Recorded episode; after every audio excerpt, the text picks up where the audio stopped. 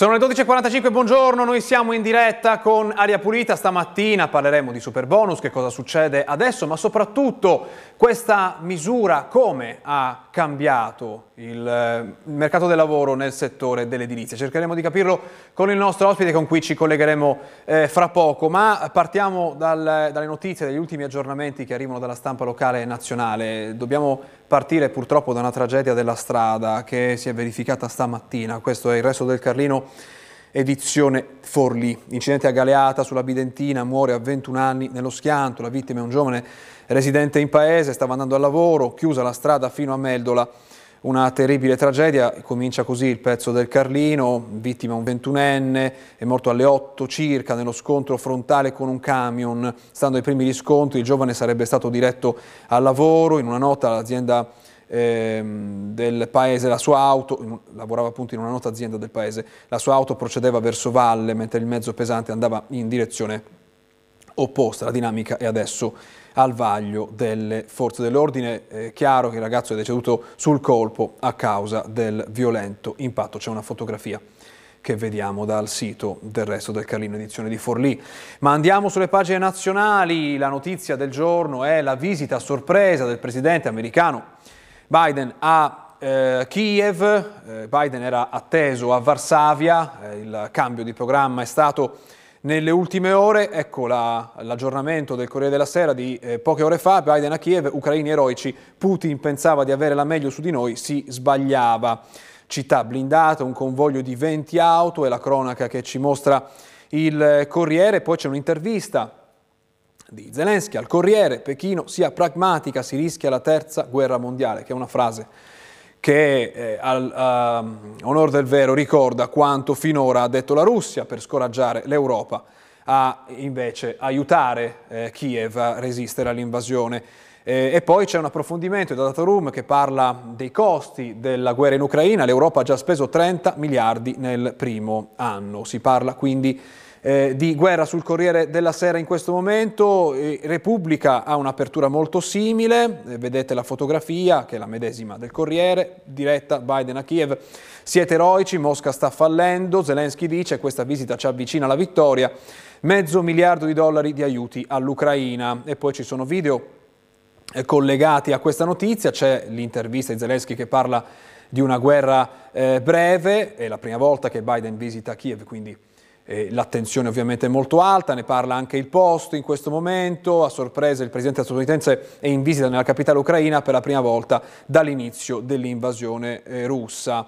Se andiamo sulla stampa internazionale vediamo che il Guardian aggiunge un elemento a questa visita, eh, parla appunto dell'arrivo a sorpresa di Biden, ehm, appunto che era atteso invece a Varsavia, e poi aggiunge l'Europa eh, proporrà di acquistare munizioni per l'Ucraina usando un modello simile a quello congiunto che è stato messo in campo per acquistare i vaccini contro il Covid. Questa è la notizia che aggiunge eh, il Guardian a quella della visita eh, di Biden. Da ultimo il New York Times che mostra una fotografia con l'arrivo, con la visita in corso eh, di Biden a Kiev, eh, viaggio segreto è il titolo eh, di questo articolo, viaggio segreto con, eh, nella capitale assediata.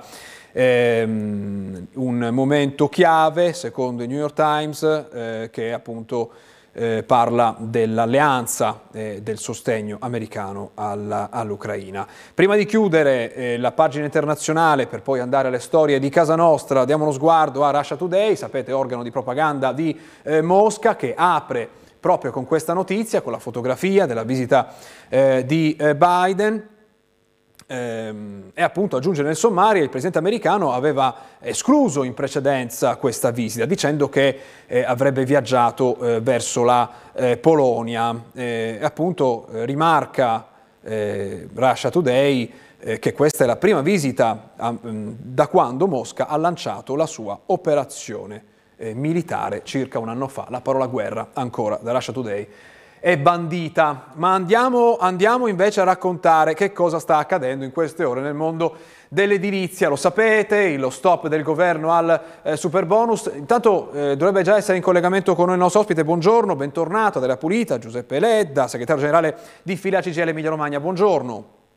Buongiorno a lei e a tutti i telespettatori, grazie. Guardiamo insieme qualche titolo su questa storia. Partiamo dall'Anza che ci mostra questo titolo. Il super bonus è costato 2.000 euro a ogni italiano, ha detto via social la Premier. Eh, oggi appunto, dice Meloni, dobbiamo cercare soluzioni per evitare il tracollo di migliaia di aziende. Cosa succede in queste ore?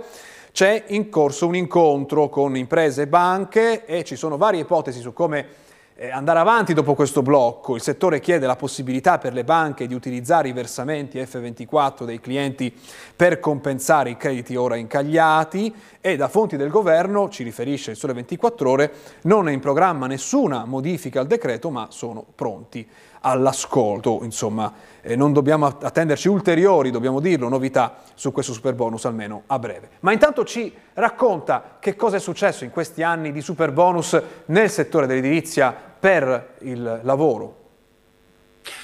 Sì, no, allora intanto mi faccia dire una cosa, è curioso che insomma la Premier Meloni da questo punto di vista dica dobbiamo trovare delle soluzioni affinché non chiudano centinaia e centinaia di imprese dopo aver fatto un decreto eh, senza averlo discusso né con le parti datoriali né con le parti sociali sostanzialmente. Eh, la prima volta che, che, avviene, ma è una scelta di questo governo di, di destra sostanzialmente non coinvolgere le, le parti sociali un errore enorme da questo punto di vista eh, che creerà all'interno del paese, se il decreto non dovesse essere modificato come noi richiediamo, eh, come dire, sul livello nazionale stimiamo circa 100.000 eh, licenziamenti e migliaia e migliaia di questi 100.000 sostanzialmente in Emilia, in Emilia Romagna. Insomma, ci troviamo di fronte ad un colpo all'economia dell'occupazione eh, senza sostanzialmente precedenti, cioè è la prima volta che un governo chiude le aziende per decreto, mentre un governo avrebbe il compito di creare e salvaguardare l'occupazione da questo punto di vista. In Emilia-Romagna noi il super bonus ha creato una, un aumento degli addetti in crescita che varia tra il 20 e il 25%, sostanzialmente dal 2019 ad oggi. Siamo passati, come dire, mal contati da 50.000 addetti, parlo solo degli operai edili, ai 65.000 attuali. È chiaro che con questa norma, come dicevo, naturalmente, insomma, sono a rischio migliaia e migliaia di posti di lavoro, su, cosa su cui noi ovviamente, come dire, per noi è inaccettabile eh, e naturalmente, come dire, metteremo in campo, se questo non dovesse essere modificato, tutte le iniziative sia di carattere regionale ma anche di, di carattere nazionale nazionale per far cambiare idea sostanzialmente a questo governo.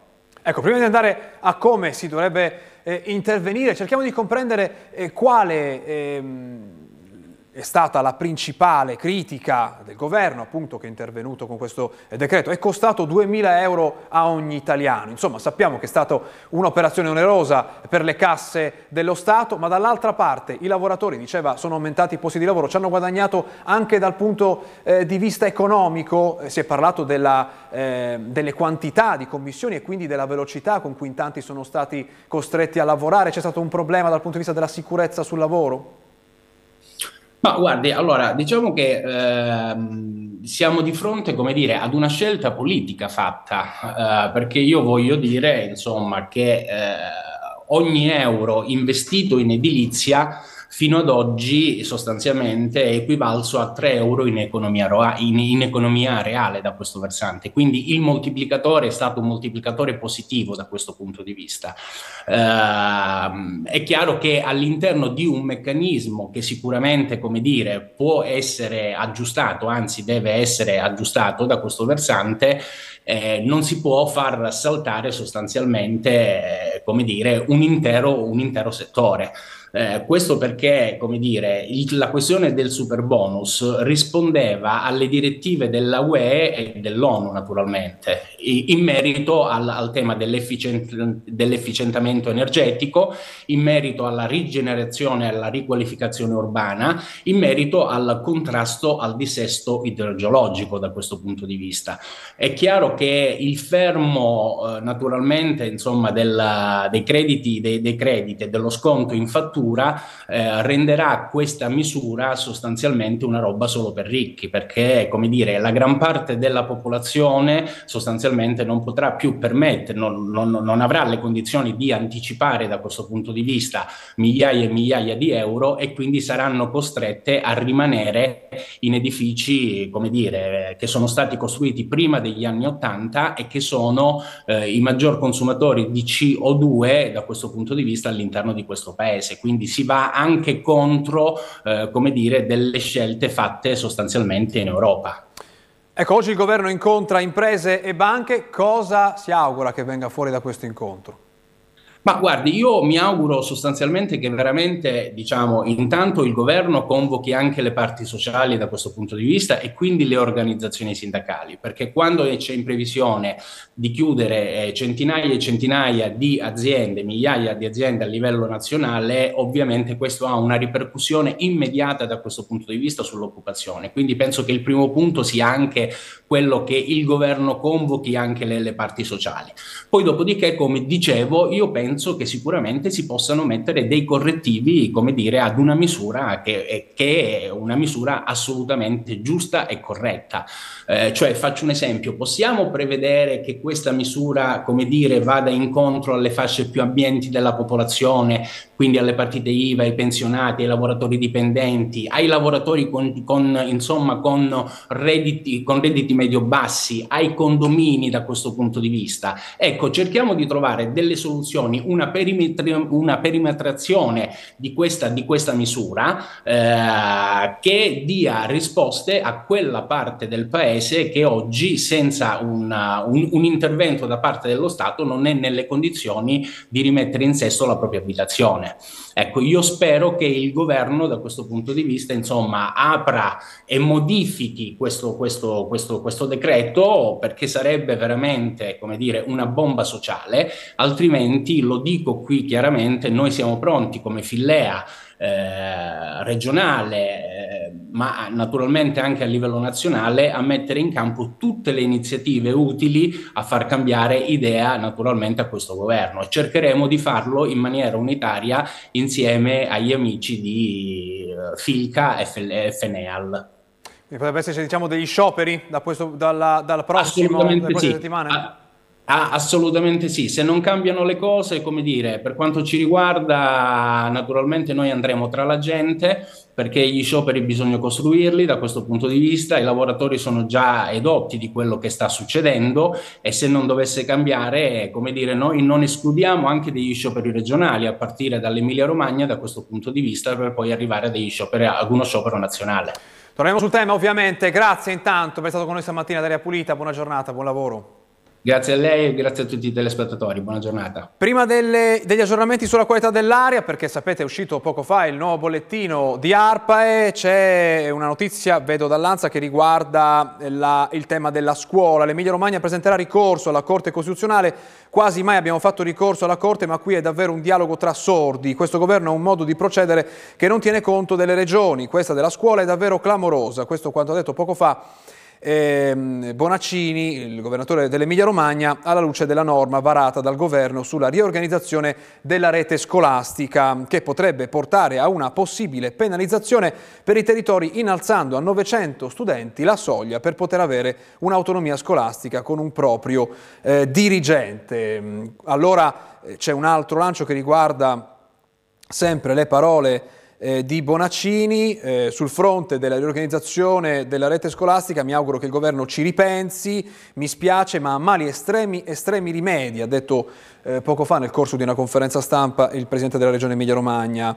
Ehm, qua ha osservato Bonaccini si comincia a tagliare su scuola pubblica e sanità pubblica, pubblica ci sarà una opposizione durissima, c'è un disegno chiaro, eh, ha detto non lo possiamo accettare. Andiamo allora a vedere che aria respireremo nei prossimi giorni, non buonissima, però meglio della scorsa settimana, almeno secondo la previsione di ARPA. E vedete eh, che c'è il bollettino di poco fa, di, il bollettino Liberiamo l'aria, che dà un bollino verde per Martedì e mercoledì a Piacenza, a Parma, Bologna, Fuori Cesena e a Ravenna e a Rimini restano in rosso anche per i prossimi giorni, quindi con le limitazioni al traffico che, lo ricordo, dal 1 gennaio riguardano anche i diesel Euro 5. Il bollino rosso, dicevamo, va a Reggio Emilia, a Modena e a eh, Ferrara. Eh, c'è una sola città che ha sforato per oltre una settimana in questi giorni ed è quella Modena, che ha toccato quota 54, unica a sforare anche il 18 di eh, febbraio. Le altre invece nella giornata di domenica sono rimaste al di sotto della soglia di attenzione. Non abbiamo dati, almeno al momento, che arrivano eh, dalle Marche, da ARPA Marche, anche dei giorni precedenti, forse un problema con il sito, eh, rivedremo domani. Pubblicità adesso, poi torniamo, parliamo di salute, tra poco.